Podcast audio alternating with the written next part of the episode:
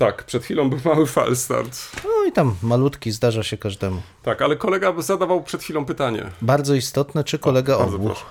Nie, kolega nie ogłuch, ale to, jak to ładnie określiłeś, to było jakieś nowe doświadczenie. Nie, to było wydarzenie formujące kolegę, to co się mu przydarzyło. Dwóch historyków, jeden mikrofon. Jeden mikrofon? Dwóch historyków? No nie, ale to znowuż mi wszedłeś w paradę. No tak zazwyczaj się dzieje. Profesor Krzysztof Równiewicz. Profesor Przemysław Wiszewski. Próbujemy nagrywać to, co nas ciekawi, to, co nas kręci, ale zawsze w kontekście historii. No niestety, takie już mamy, że tylko o historii, chociaż czy zawsze na poważnie? No nie zawsze, a przede wszystkim historia to cały świat. To nie tylko to, co minęło, ale też to, co jest teraz. Chcemy pokazać, że w historii można poznawać się w różny sposób. Zdecydowanie w różny sposób i nawet można się nią bawić. Państwo wszyscy widzą, że się uśmiechamy, więc my się też bawimy nieźle. Bardzo dobrze. Dwóch historyków, jeden mikrofon. Jeden mikrofon? Dwóch historyków.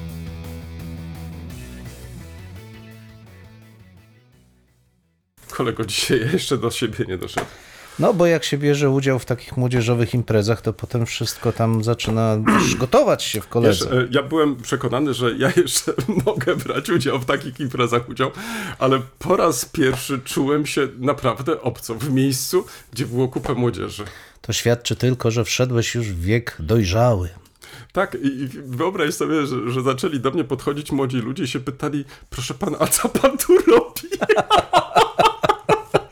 No, wiesz, no to nie, no, to było dziwne uczucie, muszę ci powiedzieć. To i tak muszę ci powiedzieć, dobrze, że nie pytali się, czy pokazać drogę do wyjścia, bo kolega zabłądził. Nie, tam. I nawet to jeden z młodych ludzi postanowił sobie zrobić ze mną zdjęcie. Kiedyś, nie wiem, czy pamiętasz, było takie, kto to spopularyzował, chyba Przygody z Tolkiem Bananem, było określenie rzucić wapno na druty, czyli zadzwonić do rodziców. Więc w twoim przypadku to by było rzucić wapno na matrycę, czyli zrobić sobie zdjęcie ze starszą osobą. No tak, to raz, wiesz, ale dwa, teraz jak tak mówisz, to zaczyna się zastanawiać, a może ten młody człowiek chciał swoim wapniakom, przepraszam, z określenie tak pokazać. Tak. Patrzcie, są też tacy, którzy przychodzą na koncerty takie, a nie inne. Chyba że znajdziesz nagle z podpisem ja z gwiazdą festiwalu. Tak, wiesz, kapitan Nemo jest wśród nas. Nie, wiesz co, nie, to już... Mogłeś mieć ten berecik jeszcze kapitana Nemo. Taki. Nie, tak bym nie szedł. Ale nie, faktem jest, że proszę państwa, kolego, brałem udział teraz w festiwalu, części festiwalu, bo tylko mogę przez jeden wieczór w nim uczestniczyć. Organizatorem czy współorganizatorem był mój syn. No, chciał pokazać swoim rodzicom, czym on się zajmuje w Warszawie. No, wybrał faktycznie ciekawe miejsce. Różne kapele grały. Było tak głośno, że co rusz moja komórka informowała mnie, wyjdź stąd za głośno, zaraz tracisz słuch. Słuchaj, wiesz, ja nie wiem, co ja ustawiłem w tej komórce, ale naprawdę, do dzisiaj nawet mam tą informację. 90% wiesz, jakieś tam przekroczyło czegoś tam i w ogóle mogę ogłuchnąć. No i... No po prostu wielki brat cię szpieguje i mówi, że niestety no musisz dbać o słuch. Tak. Wiesz, następnego dnia postanowiłem się wyciszyć. Tak, poszedłem do muzeum. To musiało być wstrząsające. Warszawskie muzea to wstrząs. No, ale to o tym pewnie jeszcze porozmawiam. Tak. A właśnie, tak a propos kolego. No. Właśnie, tak. Tu ja tutaj gadu, tak cię zagaduję, państwa też. A, proszę bardzo, koledze chciałem wręczyć. Do lektur przechodzimy? Nie, wcale nie do lektur, chciałbym, żebyś się delektował tak. Dobrze, w trakcie, kiedy tak rozmawiamy o tym i owym. Proszę, trzeci tom, kolego, w kolejności stosunków polsko-niemieckich. Będziesz mógł zaświadczyć, że, bo dostaniesz fizyczny egzemplarz do ręki, że już książka jest. Tak. Autorami Jörg Hackmann i Marta Kopij-Weiß. Tytuł Narody w kontakcie i w konflikcie. Stosunki polsko-niemieckie 1806-1918.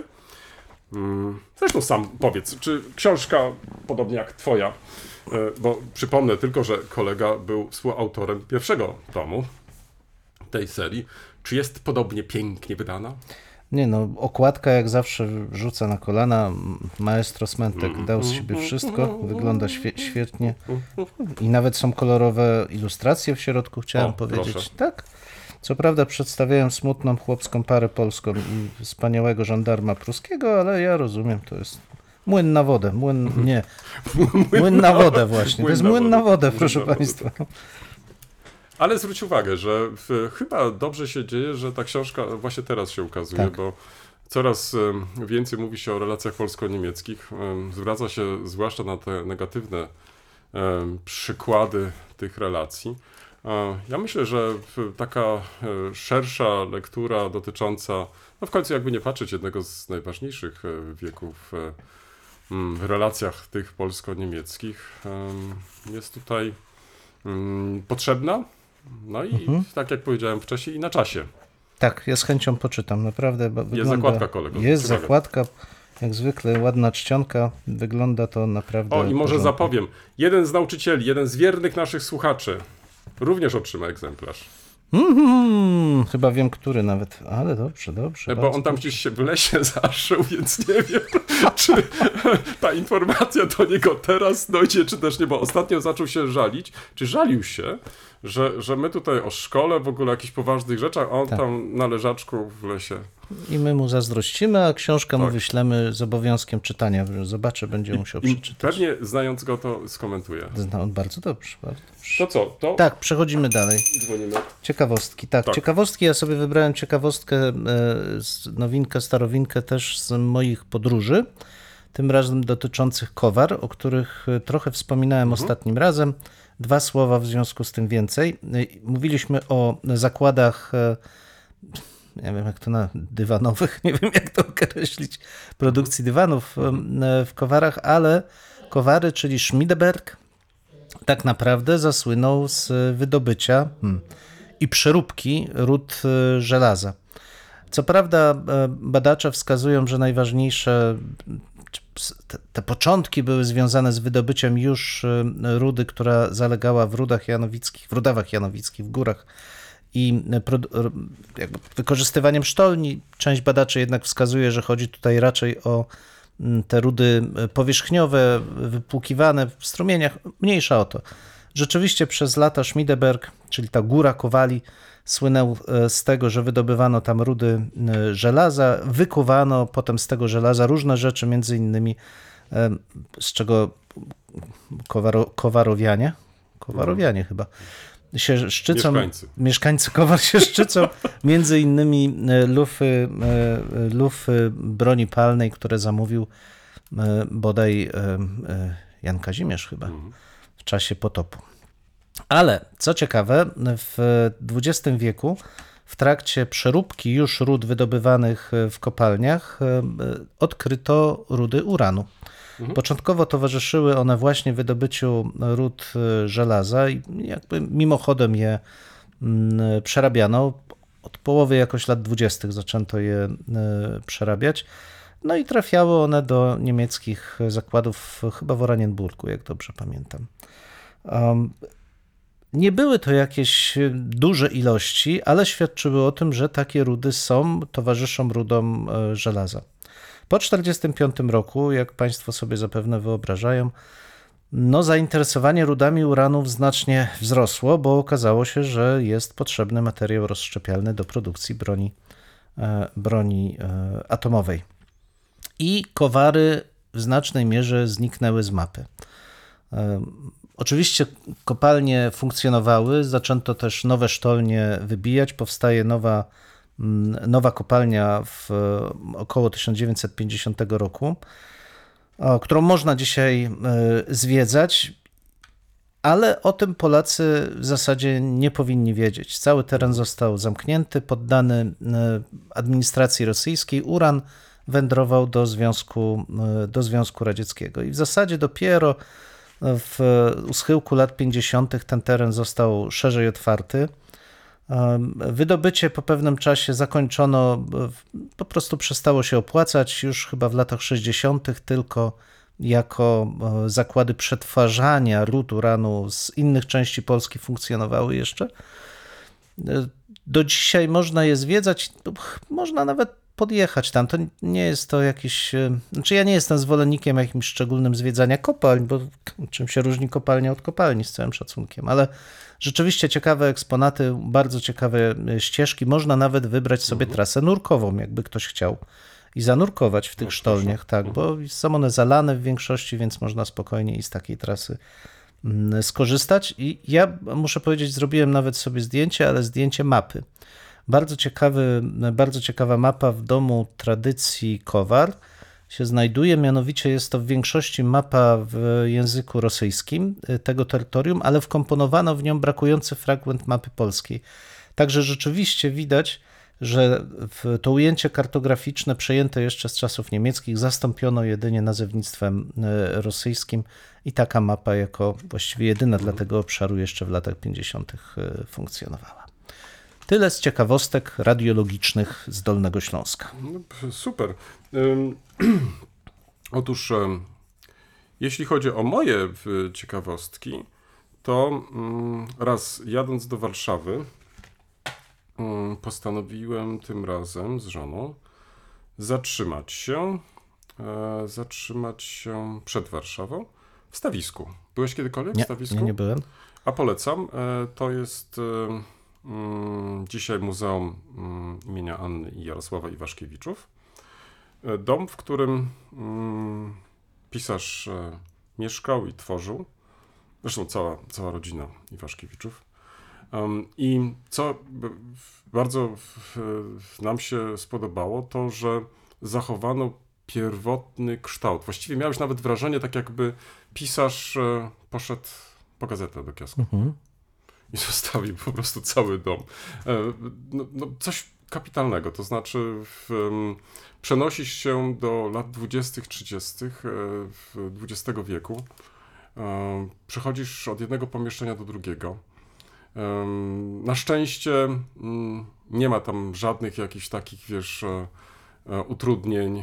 Możesz faktycznie do któregoś momentu wejść, zobaczyć sobie, jak wyglądało biurko, co było na tym biurku pisarza, jakie przedmioty lubiał, jakie nie, dalej, jak wyglądała jego sypialnia. Później jak na przykład wyglądał pokój gościnny, gdzie umieszczono pierwszy telewizor kolorowy, który pisarz otrzymał, jeśli dobrze pamiętam, od Edwarda Gierka. Wow. No, widzisz, także znajdziesz w tym domu bardzo dużo takich ładnych, oryginalnych rzeczy. Znajdziesz naturalnie sporo książek, tam są ich tysiące, bo pisarz wprawdzie nie stworzył biblioteki, ale książki gromadził i tak jak chyba u każdego z nas miał ten duży kłopot, gdzie te książki jeszcze umieszczać. Także cały dom robi wrażenie, może trochę mniej park, bo myślę, że tutaj powinno się jednak mimo wszystko trochę bardziej zainwestować, bo jest to, jakby nie patrzeć, takie bardzo ładne, urokliwe miejsce i faktycznie można spędzić tam bardzo fajne popołudnie. Jest to miejsce odwiedzane, bo tak jak byliśmy tam przez chyba z 2 godziny, to co rusz ktoś przyjeżdżał, pytał, chciał zobaczyć, tak więc myślę, że jadąc do Warszawy warto zatrzymać się w takim miejscu. I ponieważ niedaleko jest też i cmentarz, gdzie jest pochowana rodzina Iwaszkiewicz, postanowiliśmy tam też pojechać. To jest Brwinów, to jest wieś oddalona kilka kilometrów od Stawiska, koło Milenówka, żeby tak już może to wszystko jakoś tak poumieszczać. No i znaleźliśmy groby w rodziny Iwaszkiewiczów i tu też no, cmentarz jest ładny, urokliwy, ale myślę, że mając na uwadze takiej klasy pisarza, a poza tym jego też i członków rodziny, bo przecież w końcu nie tylko on tutaj pisał listy, dzienniki i tak dalej, ale także i pozostali członkowie rodziny, to myślę, że powinna być jakaś chyba większa opieka nad tymi właśnie grobami. One takie stwarzały nam wrażenie opuszczonych, takich nieodwiedzanych, praktycznie nikt się specjalnie nimi nie zajmował, tak więc wprawdzie zapaliliśmy tą symboliczną świeczkę, ale pomyśleliśmy sobie, no co jak co, no, ale to powinno już być w gestii państwa, żeby opiekować się właśnie takimi miejscami, takimi osobami. Z kolei w drodze powrotnej, kolego, zahaczyliśmy o inną miejscowość i tu chciałem ciebie zapytać, gdzie w Polsce jest akwedukt? Czy wiesz o tym? Rany boskie. Gdzie w Polsce jest akwedukt? Tak. No, tak sobie strzelę. W Nieborowie. No prawie kolego, prawie faktycznie z kolei wracając gdzieś ja tutaj używam, na wysokości Łowicza. Zjechaliśmy z autostrady, no i udaliśmy się najpierw do Nieborowa faktycznie, żeby obejrzeć sobie pałac i ogród. Jest to jeden z ładniejszych ogrodów XVIII-wiecznych. Trochę opuszczony dzisiaj. No, tak się też zastanawialiśmy, co może być powodem. No, na pewno pieniądze, bo jakby nie patrzeć, to wcześniej byliśmy w innym ogrodzie pod Dreznem w Pilsnic i gdybyś tam zobaczył liczbę ogrodników, którzy przycinali, docinali, podlewali, no to robiło tam faktycznie wrażenie, ale widać też i ten efekt takiego pięknego, barokowego założenia i właśnie to, jak to cieszy oko zwiedzających dzisiaj. Natomiast w Nieborowie przepiękne założenie, też barokowe, ale trzeba zainwestować, to znaczy trzeba faktycznie, już może nie tyle w same rośliny, przepiękne kompozycje, słuchaj, układ kwiatów, no to robiło wrażenie, ale później, kiedy chciałeś obejrzeć sobie pozostałe części tego ogrodu, no to były zamienione na łąkę, czyli widać z tego albo nie ma się środków, albo też pomysłu, jak to zrobić. No w każdym razie miejsce, które też cieszyło się sporym zainteresowaniem, bo nawet mimo, że byliśmy już późno po południu, to dalej chętne osoby odwiedzenia pałacu, ale także i tego ogrodu waliły drzwiami i oknami. Ale nie kolego, tutaj się mylisz, ponieważ kilka kilometrów dalej znajduje się inna miejscowość, którą założyli Radziwiłłowie, właśnie z Nieborowa, która się pięknie nazywa Arkadia. I to jest jeden z najpiękniejszych ogrodów, tak zwanych romantycznych, jeden z pierwszych ogrodów romantycznych. Tak. I tam Helena Radziwiłłowa pod koniec wieku XVIII założyła tam park, jak to ładnie tutaj wypisane jest, w swobodnym stylu angielskim. No i nazwała całe to założenie Arkadią. A poczekaj, a tak cię wtrącę. No.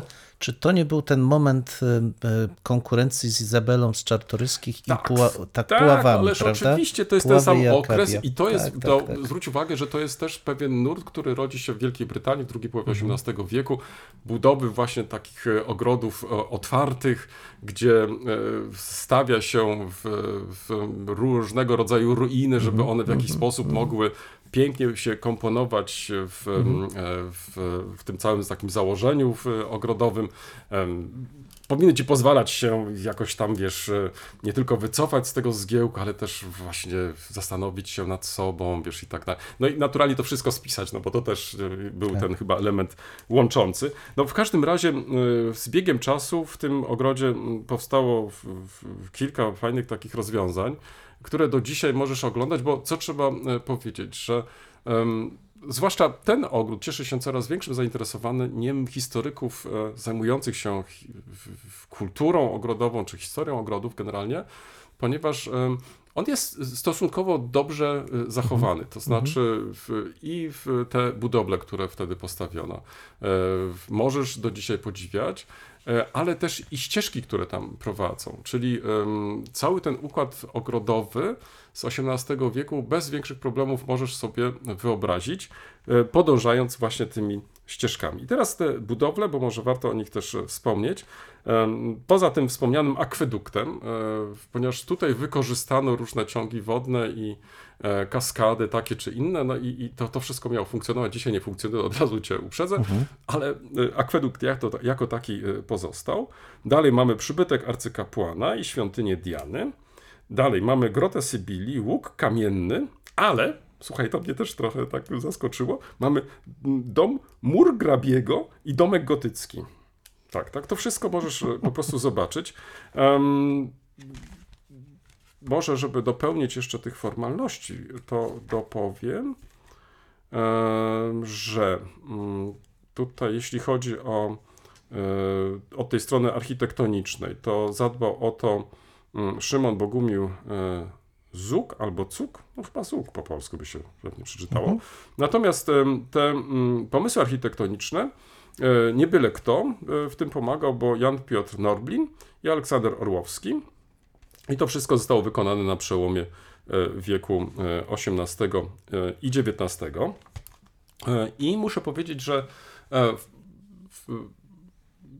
elementem takim łączącym to, co chciałem teraz powiedzieć, to jest to, że wystarczy opuścić choć na chwilę autostradę, zjechać i znajdziesz się w świecie, który no często jakoś tak nam ucieka, to znaczy, gdzie wiesz, masz wielki spokój, gdzie możesz faktycznie trochę odpocząć, cieszyć się kapitalnymi rozwiązaniami, bo i sam pałac jest wart zwiedzenia w Nieborowie, ale przede wszystkim przejść się tymi kapitalnymi ogrodami. No i przenosi się faktycznie do XIX wieku, czy nawet do XVIII i tak, nawet być może przygotowując się do takiej wyprawy, z książką w ręku, ty powiedziałeś tutaj o Izabeli Czartoryskiej, ale równie dobrze można byłoby sięgnąć po różnego rodzaju inne opracowania, na przykład Rodziny Radziwiłłów i tutaj bardziej się tak jakoś podszkolić, jeżeli chodzi o historię tej części, która właśnie była związana z pałacem w Nieborowie, co wcale nie oznacza, że na przykład ta historia Nieborowa po 1945 roku nie jest równie ciekawa. To było miejsce, gdzie jak to się nazywało kiedyś? Dom pracy twórczej, tak? Także także część historyków tam pracowała, więc to też jest ciekawe. Między innymi profesor Kieniewicz, ale i tak dalej, i tak dalej. Więc myślę, że to warto zrobić, a wcześniej jadąc na pewno warto też zrobić mały przystanek w Stawisku. Myślę, że wiesz, to tak na marginesie sobie tak myślę, że im więcej takich osób właśnie zainteresowanych historią kultury, poznawania konkretnych postaci będzie tam zajeżdżać, to może będzie można na państwie też jakiś taki, wiesz, no, większy nacisk wywrzeć, ażeby coś tam się po prostu działo, bo za każdym razem płacisz wstęp. No, to jest dla mnie oczywiste, to są muzea, to jest jasne, ale myślę, że dzisiaj oczekujemy też od tego typu miejsc jednak, że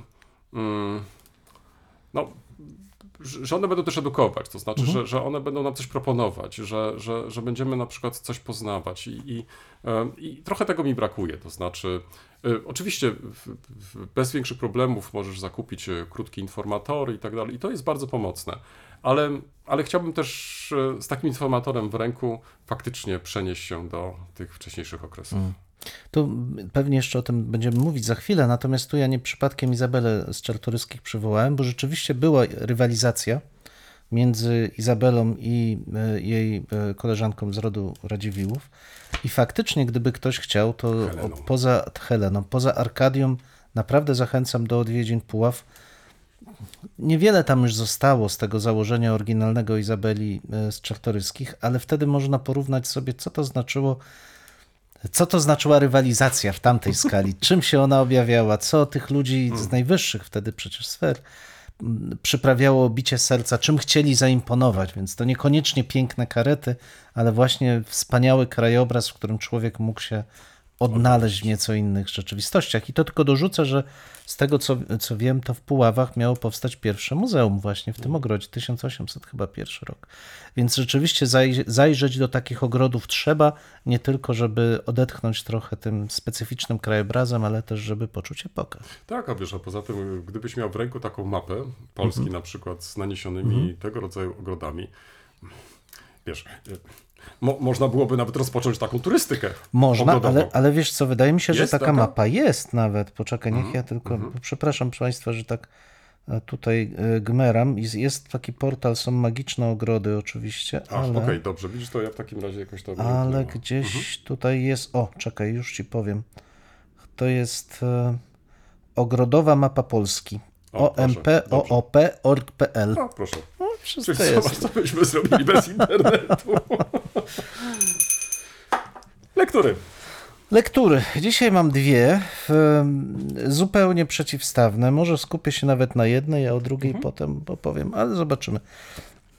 Książka, która myślę dość dużo narobiła hałasu i słusznie w tych mediach, które w ogóle książkami jeszcze się zajmują i to szeroko. Joanna Kuciel-Frydryszak, Chłopki, opowieść o naszych babkach, wydawnictwo Warstwy, nie, Marginesy. Bardzo specyficzna książka, bo dotyka tematyki, której mam wrażenie, rzeczywiście trochę unikamy, czy trochę traktując ją jako rzecz dość oczywistą, zapomnieliśmy. To znaczy losu kobiet wiejskich, jeśli tak można powiedzieć, ale nie głęboko wstecz, to znaczy z okresu mniej więcej międzywojennego, troszkę też przed I wojną, powiedzmy lat od początku XX wieku mniej więcej do rozpoczęcia II wojny światowej. Stąd te tytułowe babki, bo to dla naszego pokolenia w zasadzie byłyby babki, już dla następnego absolutnie nie. Autorka przedstawia bardzo plastycznie na podstawie przede wszystkim ekodokumentów, trochę źródeł ekodokumentów, czyli wspomnień, dzienników, listów, trochę też źródeł wywoływanych, czyli wywiadów nie tyle z samymi babkami, bo większość z nich już nie żyje przecież, ile z ich dziećmi i wnukami. Sięga też po materiały prasowe i odmalowuje bardzo żywy obraz. W niewielkim stopniu sięga po ikonografię, no ale to zrozumiałe, jakby te przestrzenie rzadko były fotografowane, choć tutaj jeszcze do tego wrócę, spory niedosyt mam, ale bardzo żywy obraz, bardzo chyba zupełnie świadomie pokazujący, pokazujący tą stronę historii, której chcielibyśmy nie widzieć, to znaczy, że jeszcze nie tak dawno, bo to przecież 100 lat temu. Warunki życia tych kobiet były przerażające. To znaczy, są to opisy takiej, powiedziałbym, codziennej beznadziei, z której nie było dla większości z nich wyjścia. Biedy przerażającej, z której też w zasadzie wyjścia nie było. No i prób z jednej strony oswojenia jakoś tej rzeczywistości, pogodzenia się z nią, bądź ucieczki. Czyta się bardzo dobrze, choć oczywiście serce boli, kiedy się to czyta, to nawet nie ma co mówić. Można rozpoznać też i własne losy rodzin, czy zachowania właściwe dla tych osób, które ona opisuje jako pochodzące z rodzin chłopskich. Wszystkie kompleksy, strategie, uniki, jakie się stosowało, żeby przetrwać w tym środowisku i po prostu nie zwariować. Jakby musimy, to jest naprawdę, zwłaszcza myślę dla mężczyzn, kapitalna lektura, żeby zrozumieć, przez co przechodziły kobiety, ale też w jakich schematach funkcjonują do dziś. Bo niektóre z tych schematów możemy bardzo dobrze wychwycić w tym, co oferuje nam dzisiejsza kultura i sytuacja, w jakich kobiety funkcjonują do dziś. Także naprawdę bardzo polecam, choć mówię, nie jest to lektura łatwa, znaczy jest naprawdę dobrze napisana, natomiast nie jest lekturą łatwą ze względu na tematykę. Natomiast moje zastrzeżenia, i to oczywiście moja żona mi głowę za to zmywa, i pewnie słusznie, ale to nie jest praca stricte historyczna, to znaczy autorka nie wyczerpuje źródeł, chyba nawet nie chciała tego, w jednym z wywiadów mówi, że wręcz, że nie jest historykiem, to nie jest praca historyczna, to jest reportaż, ale są jakby... Za to płaci się pewną cenę, to znaczy autorka wybiera specyficzne źródła ze specyficznego obszaru. Głównie jest to jednak powiedzmy Mazowsze, Galicja i tereny kresowe, gdzie ta bieda jest największa. W zasadzie pomija, choć wspomina o sytuacji chłopów na tak zwanych ziemiach zachodnich, czyli Wielkopolska, ten przejęty kawałek Śląska, gdzie sytuacja jest jednak inna. Ta kultura i materialna, i relacje społeczne mają nieco inny charakter, co widać chociażby w szkolnictwie, do czego jeszcze wrócę.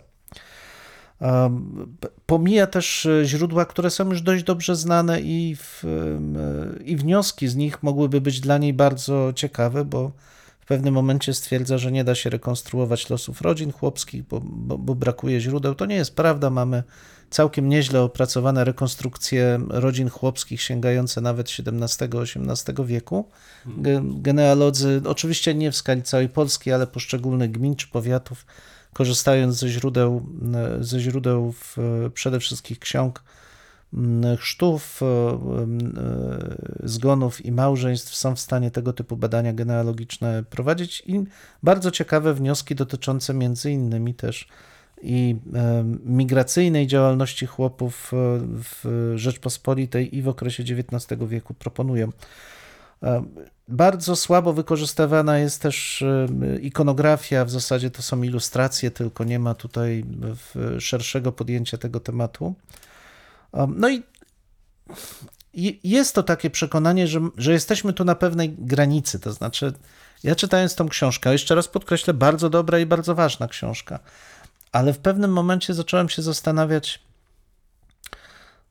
czy tego typu książki, dominując w narracji takiej popularnej, bo bez wątpienia ta książka będzie dużo częściej przywoływana i czytana chętniej niż opracowania naukowe, nie ukształtują kolejnej kliszy, kolejnego stereotypu, którego zgodność z badaniami historycznymi będzie bardzo luźna. To znaczy pisanie tego typu prac bez gruntownej lektury, oczywiście zdaję sobie sprawę, że to jakby niekoniecznie dla dziennikarza jest najważniejsze, ale skutkuje przygotowaniem naprawdę ciekawej pracy. Tyle tylko, że jej siła będzie ogromna, a związek z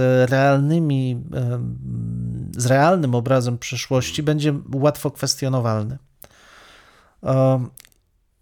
I jest to pytanie, znaczy gdzie znowu w tym wszystkim są realne, racjonalne badania historyczne?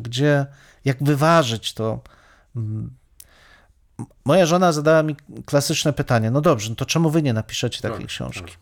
I tu znowu jesteśmy w takim rozdarciu, no bo z jednej strony ja absolutnie jestem za tym, żeby pisać książki, które mają trafić do czytelnika, że naszym zadaniem jest pisanie książek dla czytelnika, ale z drugiej strony znowu my mamy prowadzić badania podstawowe i to nasze rozdarcie jest trudne do pogodzenia, to znaczy nie da się jednocześnie prowadzić badań podstawowych wysokiej jakości i równocześnie pisać dużo ciekawych prac popularnych.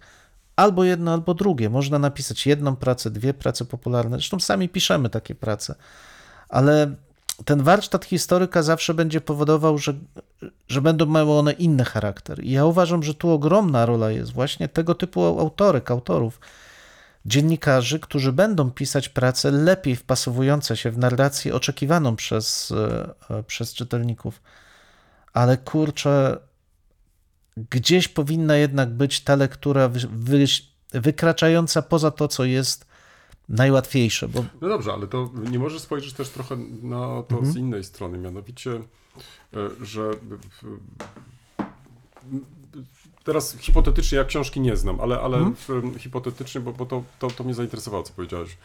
Czy to nie jest też czasami też i tak, że dobry dziennikarz sięga najpierw po literaturę, która jest dostępna, przegląda ją. Naturalnie układa mu się w głowie jakiś pomysł, jakaś teza i tak dalej. No ale jeżeli on nie jest w stanie znaleźć tej literatury, która by go zaspokoiła, która by pozwoliła mu odpowiedzieć na takie czy inne pytanie. Przecież on nie pójdzie do archiwum.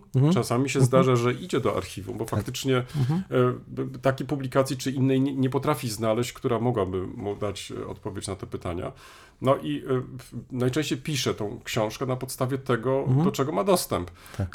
I może powinniśmy spojrzeć też na to trochę z innej strony, to znaczy ty zauważyłeś już teraz pewne problemy, którymi można byłoby się zająć, ale być może niezajęcie nie wynika ze złej woli lub też braku czasu, tylko po prostu, że my nie odrobiliśmy na przykład zadania. My nie przygotowaliśmy tego i to dla nas właściwie jest teraz zadanie, dlatego może dobrze, że przytaczamy od czasu do czasu także i tego rodzaju publikacje, bo one nam uzmysławiają jeszcze inną rzecz, no, że są duże luki po prostu, że trzeba je wypełniać, że jeżeli nie ma tych badań podstawowych, to trzeba je po prostu zrobić i wtedy będziemy być może za kilka lat bardziej zadowoleni z takiej czy innej propozycji zgłoszonej przez właśnie dziennikarza niż jesteśmy dzisiaj. Tak, no wiesz, ja nie mam wątpliwości, że to i to jest chyba bolączka nie tylko historii, że ten moment przejścia od informacji stricte naukowej do osób, które chcą przetworzyć tą informację na bardziej popularny komunikat, jest bardzo trudny, bo nie bardzo wiadomo, w którym momencie do kogo się zwrócić.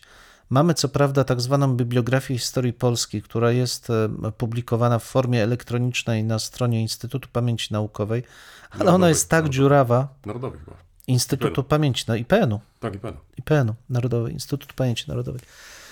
Ale ona jest tak dziurawa i tak trudna do przeszukiwania pod kątem interesującym na przykład autorkę, że uważam, że ona jest nieużyteczna już w tej chwili. Przepraszam, ci wejdę w słowo. Czy ja dobrze pamiętam, że to jest od któregoś momentu? To nie są te wcześniejsze roczniki. Nie, tak.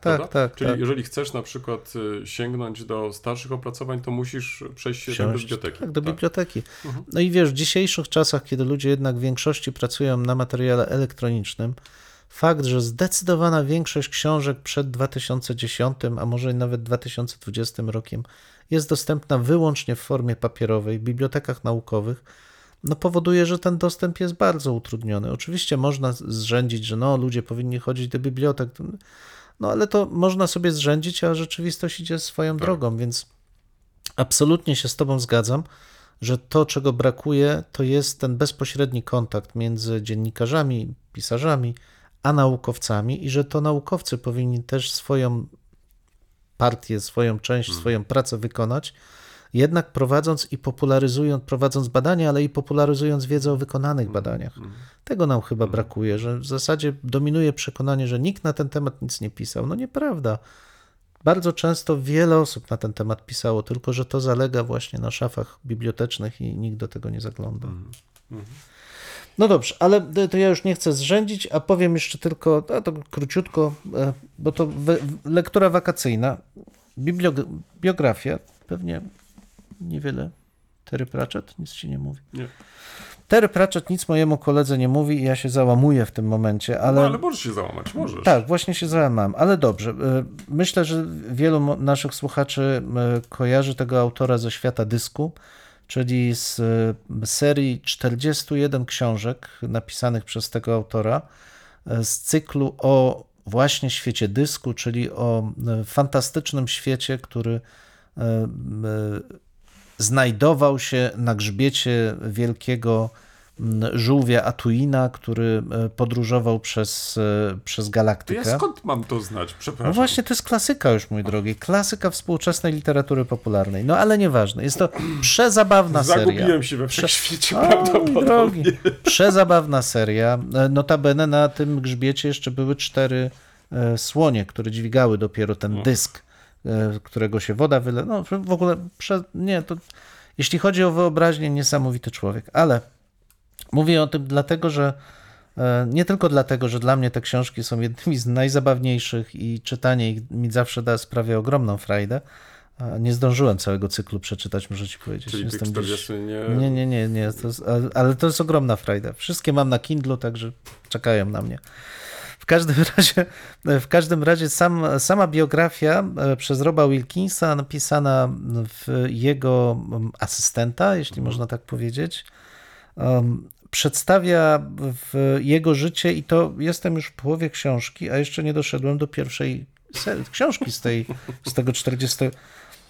Czyli dojrzewał długo. Dojrzewał bardzo długo, tak. Ale ta książka jest dla mnie świetna, nie tylko dlatego, że dotyczy jednego z moich ulubionych autorów, ale że w sposób bardzo żywy, bez nadęcia, bez... Czyli dobre tłumaczenie. Jest dobre tłumaczenie, dobrze napisana. Autor korzystał zresztą z takich autobiograficznych wspomnień, które Pratchett zaczął przygotowywać przed śmiercią, ale przedstawia Anglię lat 50., 60., 70., właśnie przez pryzmat wcale nie Londynu, nie wielkich miast, ale lokalnych ośrodków, w których dojrzewa człowiek z ogromną wyobraźnią, ale pochodzący z rodziny robotniczej, dość ubogiej.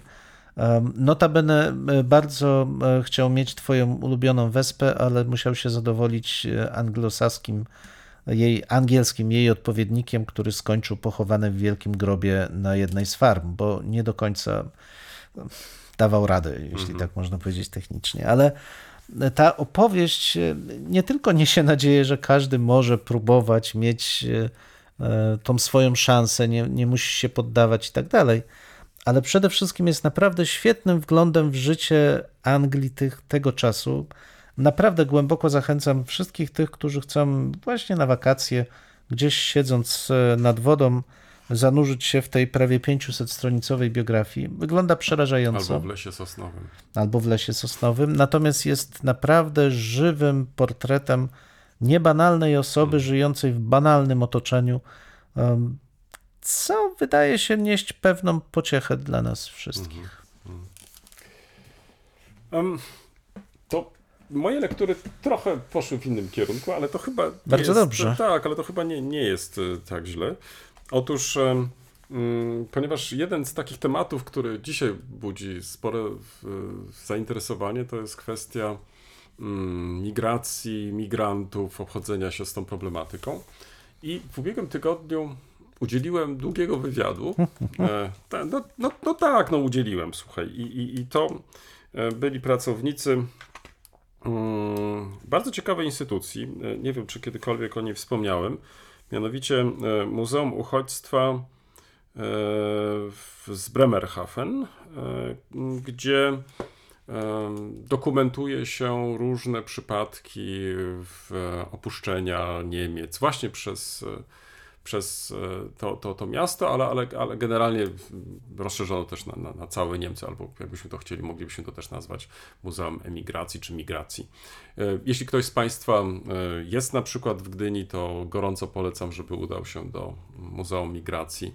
Tam z pewnością, jak Państwo będziecie przeglądać taką czy inną salę, to traficie na historię, taką przykładową historię polskich uchodźców, którzy to właśnie przez Niemcy udali się do Stanów Zjednoczonych. No i tam właśnie jest też ta historia Bremerhaven pięknie pokazana, jak sobie dobrze przypominam. Ale teraz nie chwytaj mnie za słowo, bo mogłem to z kim pomylić, ale chyba Bremerhaven, jeśli się nie mylę.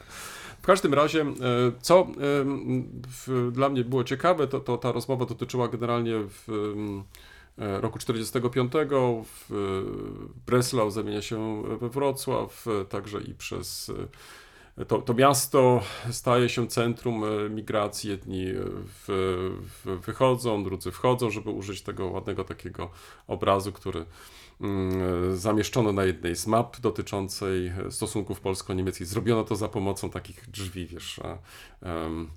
Jedni właśnie wchodzą z walizkami takich obrotowych, a drudzy wychodzą, wiesz, z walizkami, wychodzą i tu wchodzą. O.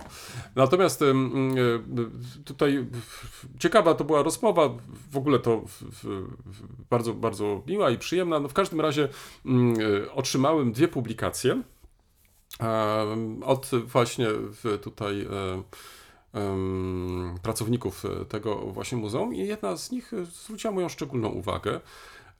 Może mniej, jeśli chodzi o treść, tylko bardziej o sam sposób potraktowania tematu. I tutaj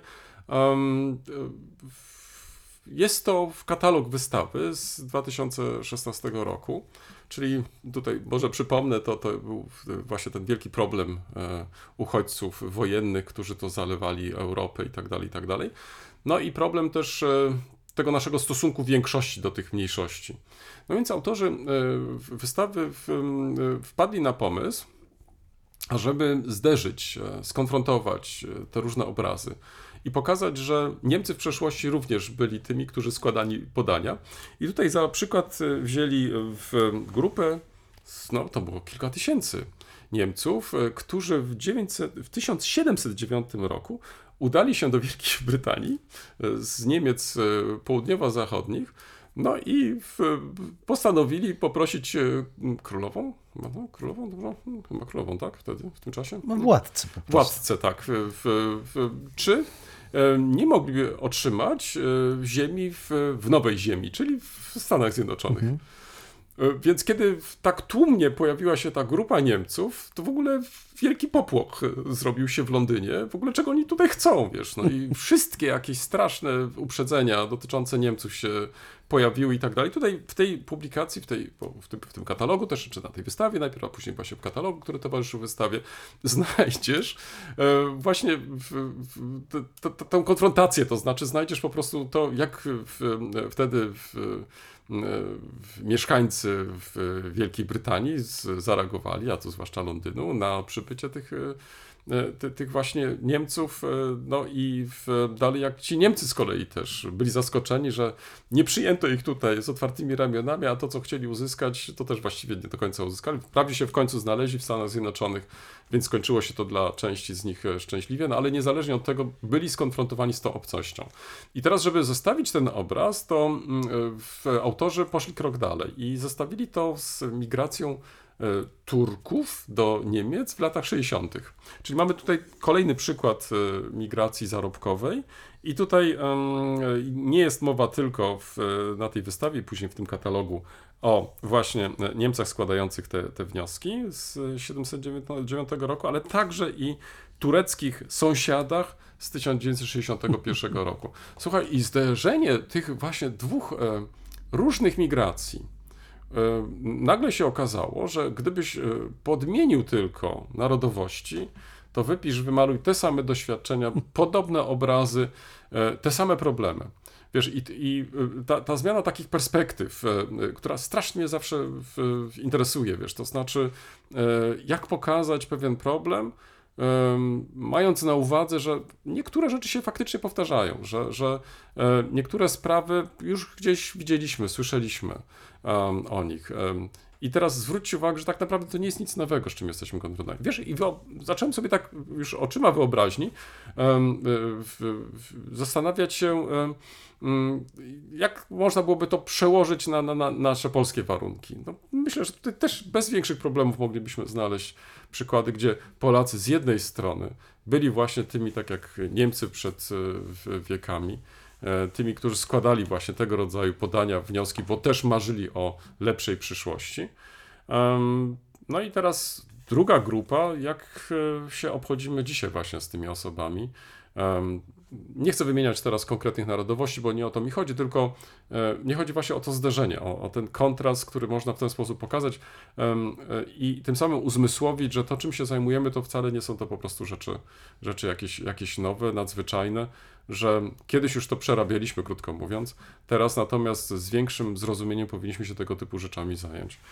Przepięknie wydany katalog, przypomnę, czy właściwie powiem tytuł, bo jeszcze nic nie przypominam, ale wprawdzie tutaj od czasu do czasu coś tutaj rzucałem. Plötzlich da, nagle się znaleźli, Deutsche Bittsteller, czyli niemieckie osoby, czy tam Niemcy składający wnioski, podania i tak dalej. Petenci. O właśnie, petenci chyba jest lepszy nawet określeniem. 1709 i Türkische Nachbarn, sąsiedzi tureccy, 1961. Wydany przez Simone Blaszka-Eich i Christopha Pongerta. Przepięknie, jak to zresztą katalog, przepięknie ilustrowany. Bardzo ciekawe materiały źródłowe, które w tym katalogu się znalazły. Myślę, że to także Nie, o szkole nie miałem nic mówić, ale może na przykład kiedyś wykorzystam też do zajęć uniwersyteckich poświęconych migracjom, bo świetnie. Myślę, że taki sposób podejścia jest tutaj bardzo, bardzo inspirujący. Druga książka, na którą chciałbym zwrócić uwagę, to chciałem Cię zabrać w podróż wraz z Tomaszem Sielickim przez ulicę Wrocławia tramwajem. Ukazał się przepięknie wydany tom. W nowym wydawnictwie, proszę Państwa, tak, faktycznie we Wrocławiu utworzono nowe wydawnictwo Wrocławski Neptun, no, zresztą w nawiązaniu do jednego z symboli naszego miasta. Tutaj na marginesie warto może zaznaczyć, że Tomasz Sielicki, historyk, doktor, ale także i motorniczy, tramwajarz, specjalista zajmujący się kulturą materialną, jest odkrywcą zaginionej rzeźby Neptuna. No, mam nadzieję, że któregoś dnia chyba doczekamy tego, że wraz z przebudową placu Nowy Targ, gdzie ta rzeźba z fontanną stała, że stanie któregoś dnia. Ale Tomasz Sielicki jest autorem, tak jak wspomniałem, przepięknie wydanej książki.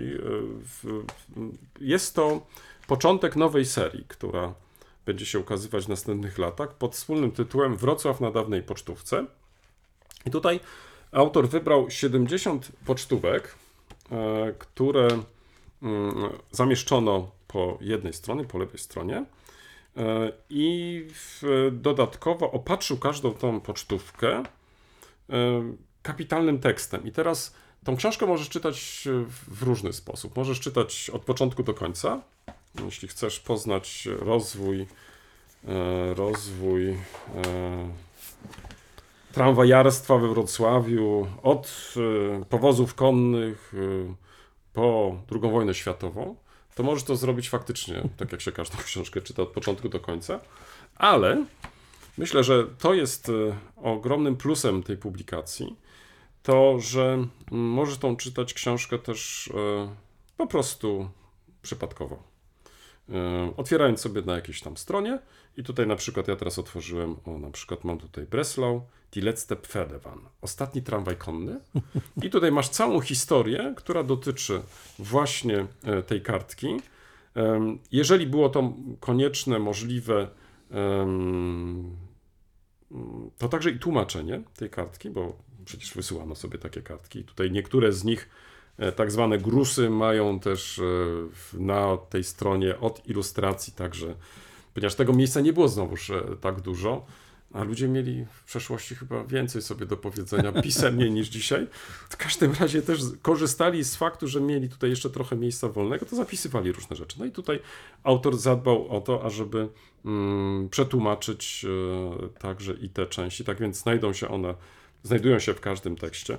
Więc to czyni faktycznie nie tylko tą książkę przepięknym albumem, ale bardzo dużo dowiadujemy się też o samym mieście. Bardzo, nie tylko o funkcjonowaniu tramwaju, ale także i jak ten tramwaj został wchłonięty przez miasto. I praktycznie dzisiaj chyba sobie nie potrafimy wyobrazić miasta bez tramwajów. No, polecam Ci tą książkę, polecam Państwu też, bo jeżeli chcielibyście zwiedzać Wrocław trochę inaczej, na przykład przez szyby tramwaju, to możecie to zrobić z książką doktora Sielickiego.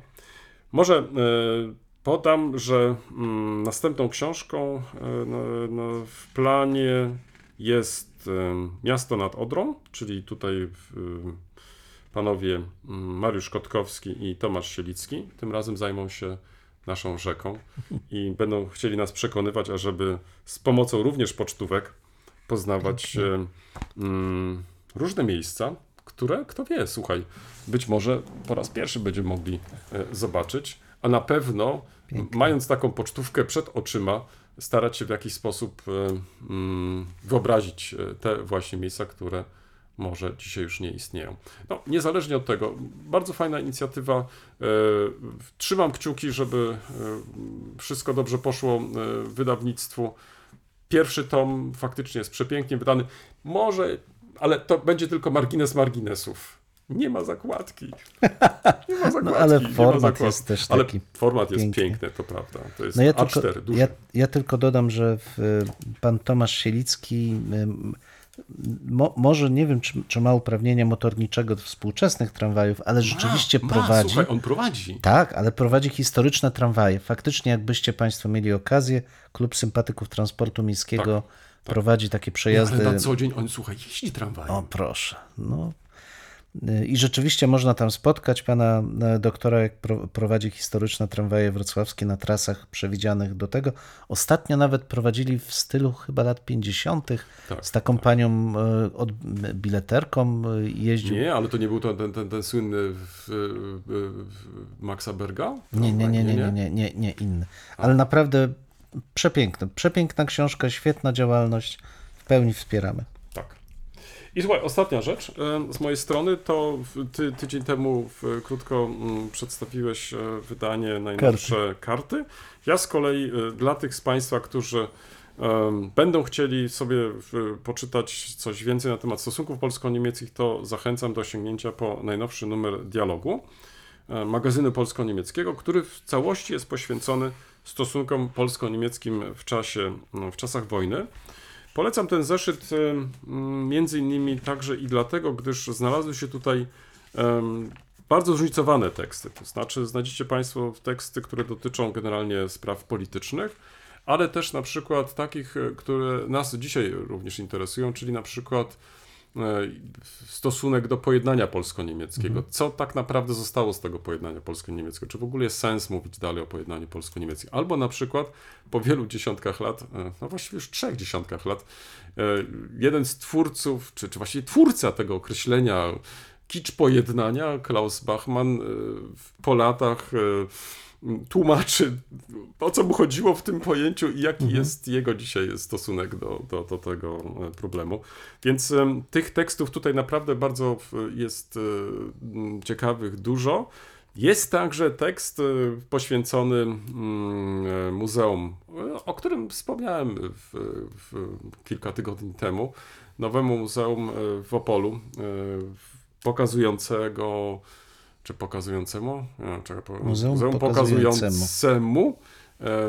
tak, w losy Niemców w Polsce i mniejszości niemieckiej. Bardzo ciekawy tekst. Tak na marginesie, kolego, ukazały się moje zdjęcia, które zilustrowały ten artykuł. A co, pochwalę się, tak. No a co, jak się sam nie pochwalę, to nikt dokładnie nie pochwalę, tak. No niezależnie od tego, to nie dlatego, że kolegi zdjęcia są tutaj, znaczy nie inaczej, moje zdjęcia są tutaj. Już o sobie trzeciej osobie tak, zaczyna mówić. Tak. Coraz gorzej. Ach, to prawda, faktycznie. Niezależnie od tego, kapitalna lektura, polecam, świetnie autorzy. Myślę, że to jest bardzo dobra lektura też teraz na wakacje. Zwłaszcza, że ta problematyka niemiecka, tak jak już wcześniej powiedziałem w kontekście ukazania się tomu stosunku polsko-niemieckiego do XIX wieku, że no niestety ta teraz kampania wyborcza, która wkracza w jakieś tam kolejne etapy, no okazuje się, że także i wykorzystuje się tutaj ten wątek niemiecki, tak więc myślę, że warto coś więcej wiedzieć na ten temat, a przede wszystkim jakiś kontekst też dla tych relacji. Wtedy mam nadzieję, że te debaty, dyskusje będą po prostu prowadzone w sposób bardziej jakiś taki rzeczowy. Może tyle.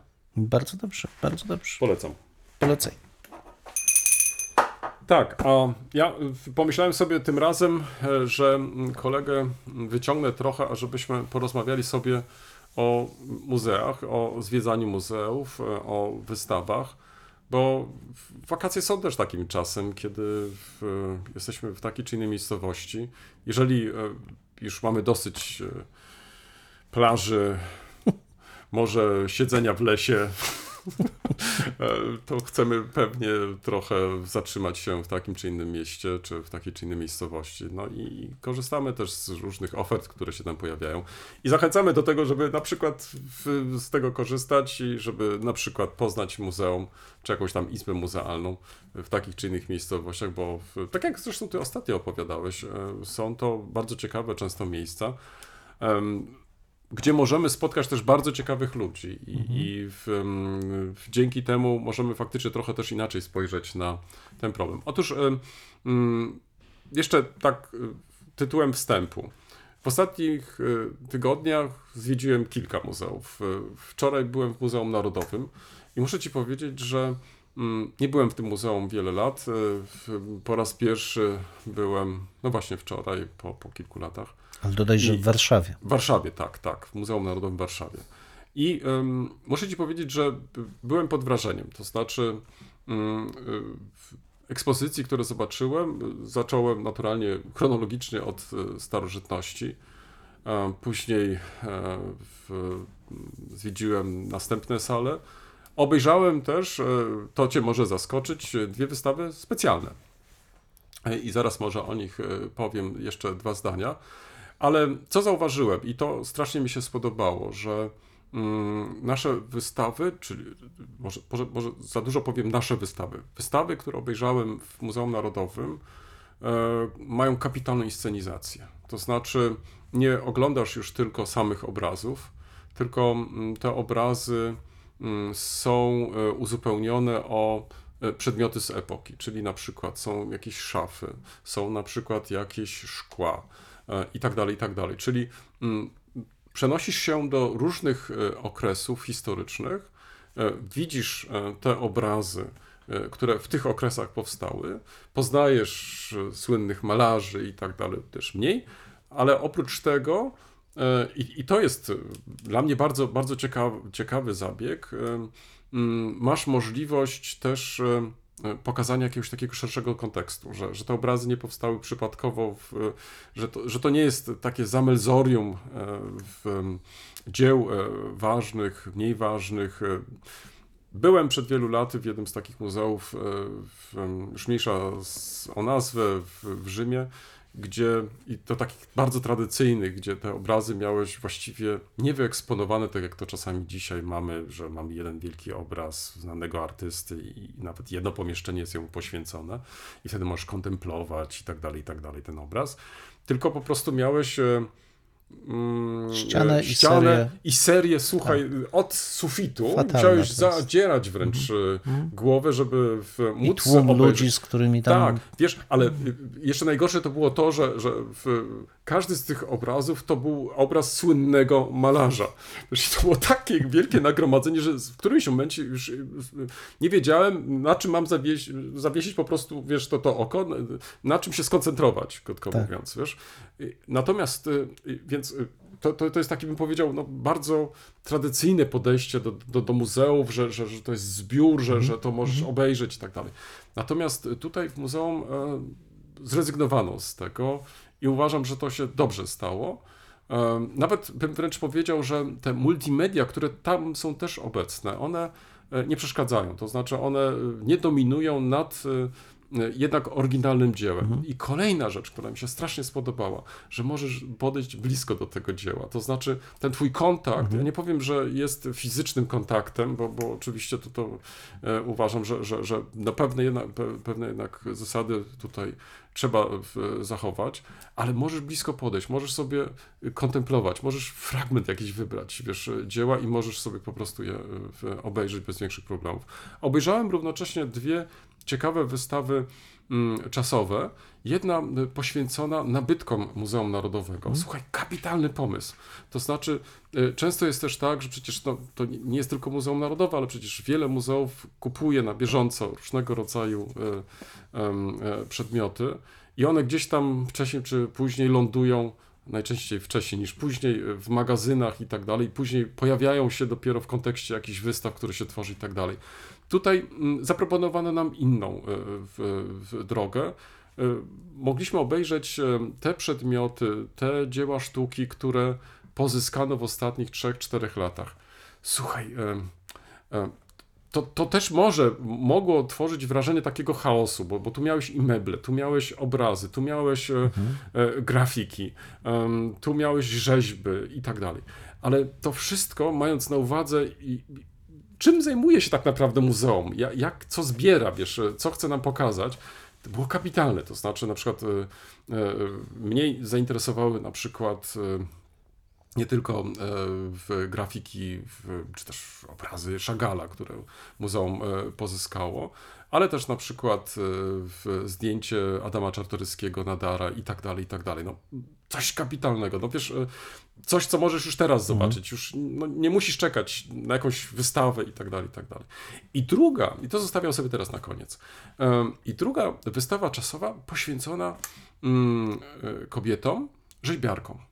Wiesz, i to już widzę, jest to kolejny temat, który jest podejmowany przez wielkie muzea w Europie, gdzie zwraca się szczególną uwagę na rolę i znaczenie kobiet artystek. W Wiedniu ostatnio widziałem taką wystawę poświęconą malarkom.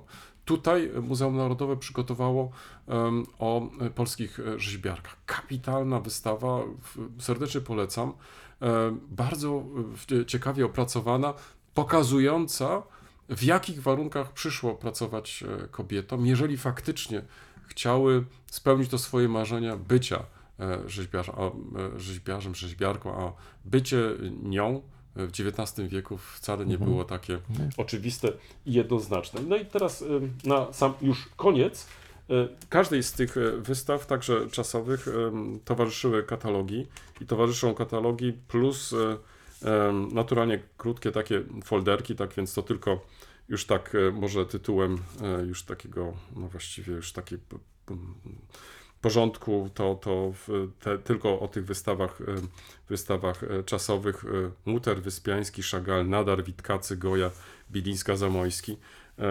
I to jest, kolekcjonuje zakupy z lat 2017-2022, a druga wystawa czasowa Bez korsetu, Kamil Claudel i polskie rzeźbiarki XIX wieku. Polecam. Ale dlaczego cię wyciągam na ten temat? Słuchaj, jak ty w ogóle zwiedzasz muzeum? Z trudem. Dlaczego? Wiesz, to ja nie jestem... Nie uciekasz na przykład przed skwarem dnia, na przykład... Skwarem dnia. Tam, tak. Wiesz, jest na przykład... Wolę parki, ale powiem ci też dlaczego, bo no niestety ja jestem dzieckiem lat 80., gdzieś tam początku 90., no i liczne wycieczki szkolne do tradycyjnych muzeów pozostawiły we mnie dojmujące poczucie taki, ja nie wiem jak będzie, taki filc, który cię przygniata, taki szary filc, taki cię otula i chodzisz po tych... Który to nauczyciel ci to zrobił? Całe grono, bo wędrowaliśmy po różnych z tych muzeów, wszyscy ci znudzeni przewodnicy z tych czasów drewnianym głosem opowiadający fakty. I te filcowe papucie. Te papucie filcowe i te nic nie mówiące obrazy nagromadzone, tak jak mówisz, jeden obok drugiego. Poczucie takiej beznadziejności i nudy, które wisi w powietrzu w muzeum. I to jest moje takie fizyczne uczucie, kiedy myślę o muzeach. Natomiast, jak już wielokrotnie mówiłem w trakcie tutaj naszych spotkań, bardzo lubię wchodzić, zwłaszcza do muzeów gdzieś w miejscach nieoczywistych. Bo w tych muzeach więcej widzę życia, więcej widzę starania, takiego naprawdę, nie mówię, że im mniejsze muzeum, tym lepsze, bo są różne, naprawdę i ciekawe i naprawdę nudne, ale tam mam wrażenie, że ta załoga bardziej ma czas skupić się na tym, co przedstawia, pokazać coś ciekawego, wymyśleć na nowo tą narrację muzealną. Wiele się zmieniło w muzealnictwie od tych czasów mojej młodości i rzeczywiście te muzea o charakterze narracyjnym, o takim przemyślanym podejściu do użytkownika, które pozwalają mu zanurzyć się w jakąś opowieść, podążać za tą opowieścią, są bardzo cenne, ale nawet, tak jak mówię, te mniejsze muzea, gdzie masz nieoczywiste przedmioty i nieoczywiste narracje z nich wynikające, są bardzo ważne. Natomiast to, co widzę też dla moich dzieci, jest trudne, to zderzenie z muzeum, gdzie nie ma właśnie takiego wprowadzenia indywidualnego, gdzie nie ma opowieści dla zwiedzających. Kiedy kupujesz bilet i masz oglądać wielkie dzieła kultury. No ale to Gombrowicz aż ciśnie się. No ale jak wielki, jak... No ale jak stanąłem przed Matejką, słuchaj, i bitwą pod Grunwaldem. No i co? To trzeba opowiadać? No wielkie to i to wszystko. Nie? No ale nie tylko, że jest wielkie. No i nudne. Gdzie? No jakieś takie naturalistyczne pozy tam machają czymś do siebie i w ogóle. No nie, ale oprócz tego, słuchaj, przed samym obrazem masz informację. Jeżeli chcesz się wczytać, to z pewnością się dowiesz, na przykład... o jakie postacie chodzi. No ale tak człowieku, tak dalej, no. Ty masz już N lat i wyobraź sobie nastolatka, który tam wchodzi. No nie, ale dobrze, no to umówmy się, ale poczekaj, ale to teraz może trochę tak uporządkujmy to. Pewnie, porządkujmy. Bo mówisz tutaj o jakichś klasach, o szkole nie chcieliśmy rozmawiać, tak. bo to widzę, że jakieś traumatyczne przeżycia kolegi. Same traumatyczne. Tak, no straszne. No. Natomiast ja myślę tutaj trochę jeszcze o czymś innym, to znaczy o innym sposobie też oglądania tego rodzaju ekspozycji. To znaczy, że my jako historycy zajmujący się na co dzień jednak, nazwijmy to, badaniami i tak dalej, no No, idziemy też do muzeów z różnych powodów. Tak. No, i to nie tylko historycznych, tylko na przykład ja też idę często do muzeów ze sztuką i tak dalej, i tak dalej. No, chcę też czerpać właśnie chociażby ze sztuki też jakieś inspiracje i tak dalej. Absolutnie. Teraz, czyli raz ja mogę pójść sam, żeby zaspokoić swoje jakieś potrzeby. To mogą być naukowe, to mogą być estetyczne, a nawet chęć. Wspomnieliśmy o tym, byłem na koncercie, chciałem się wyciszyć.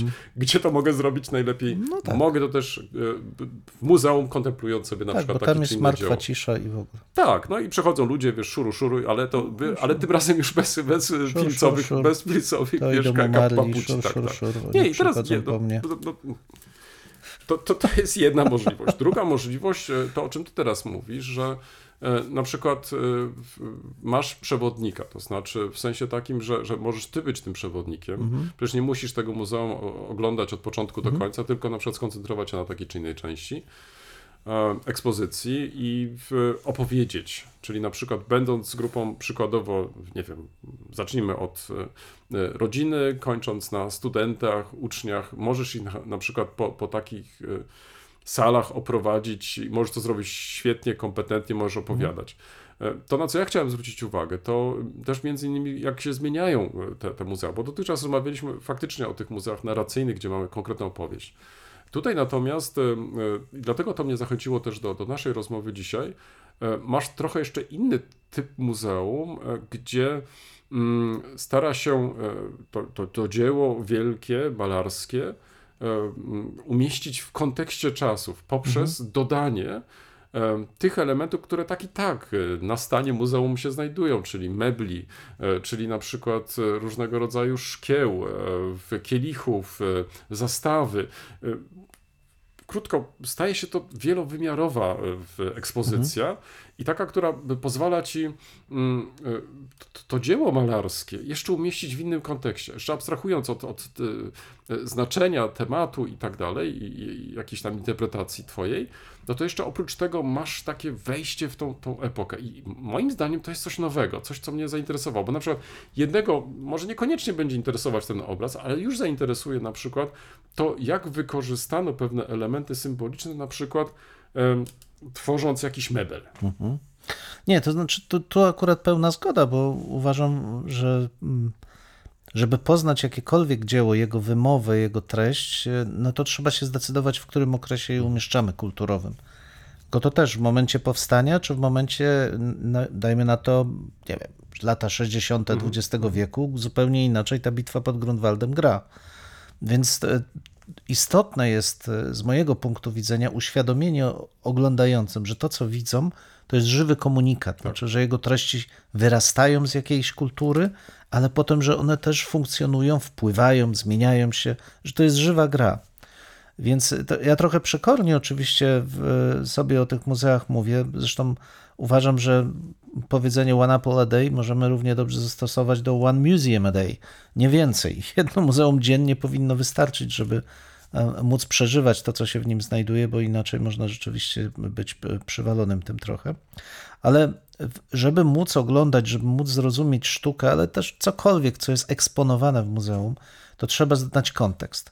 I z tym jest chyba największy problem, bo tak jak mówisz, opowiadałeś, ja już widzę oczami duszy Muzeum Watykańskie, po prostu ogromne korytarze zawalone ludźmi, gdzie w zasadzie nie jesteś w stanie nie tylko kontemplować nawet tego formalnego piękna dzieła sztuki, bo może cię interesować gra kolorów, brył, cokolwiek, ale żeby w ogóle zrozumieć choć jeden obraz, musisz wiedzieć, z jakiego okresu on pochodzi, co za nim się kryje, jakie środowisko go wykreowało, do kogo on jest skierowany.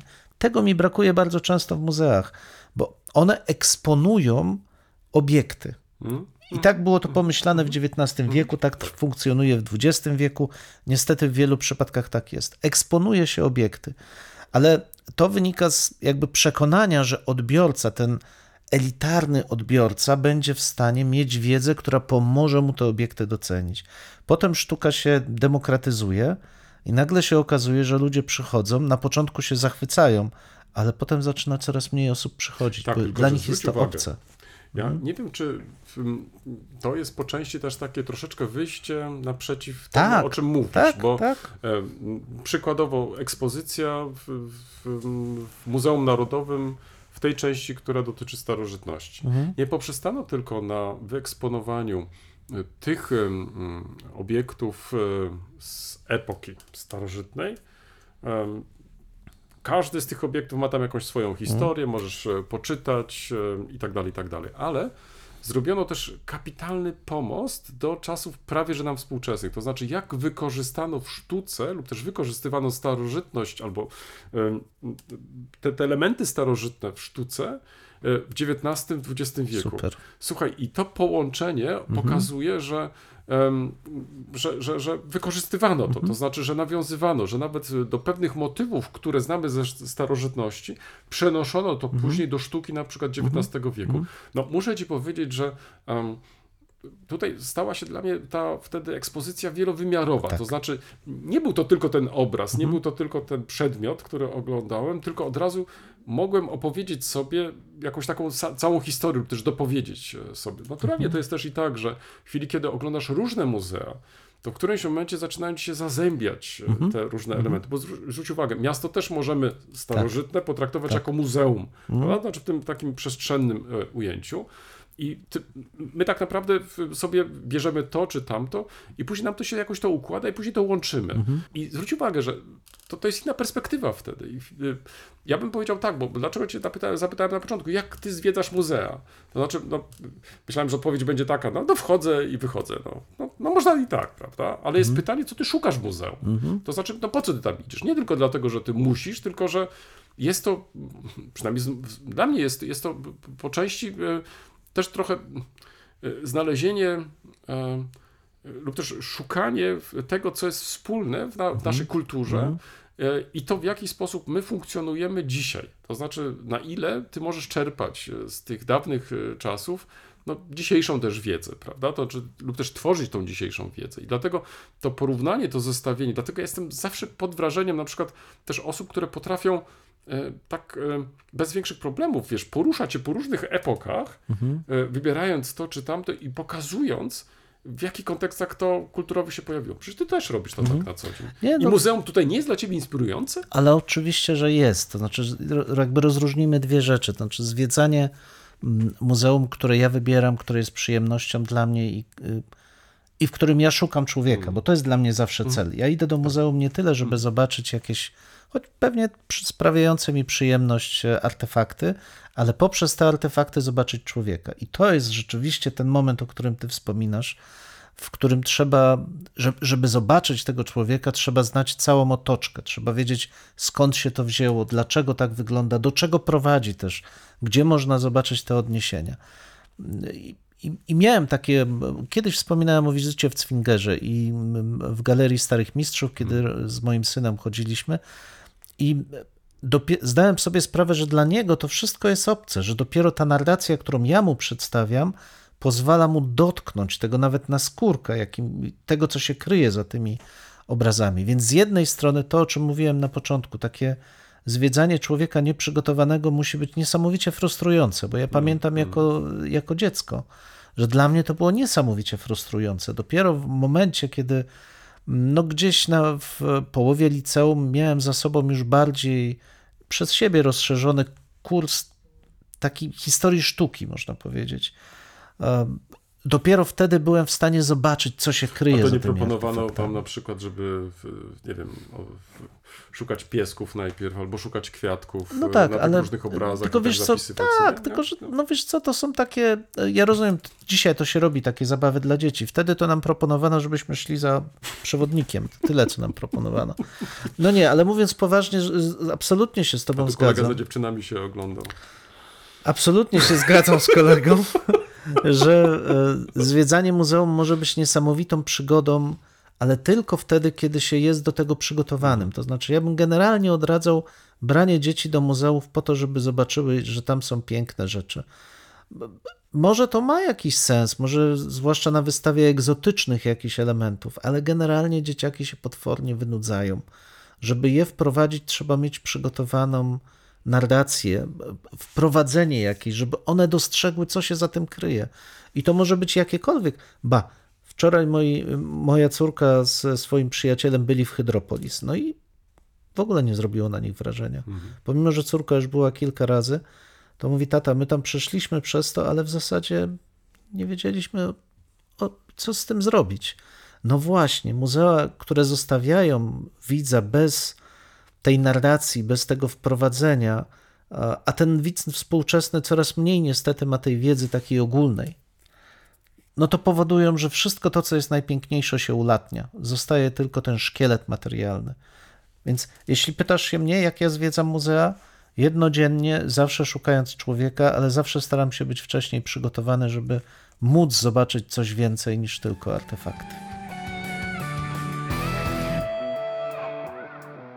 W tym miejscu stawiamy kropkę lub też, jak kto woli, kropkę nad i.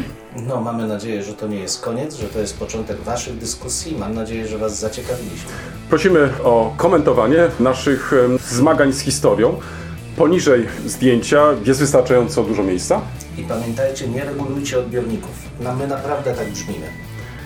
Tak, chociaż być może czasami może trzeba ściszyć. No może czasami ten nasz rechot by się przydało wyciąć nawet. Dwóch historyków? Jeden mikrofon. Jeden mikrofon? Dwóch historyków. Dziękujemy.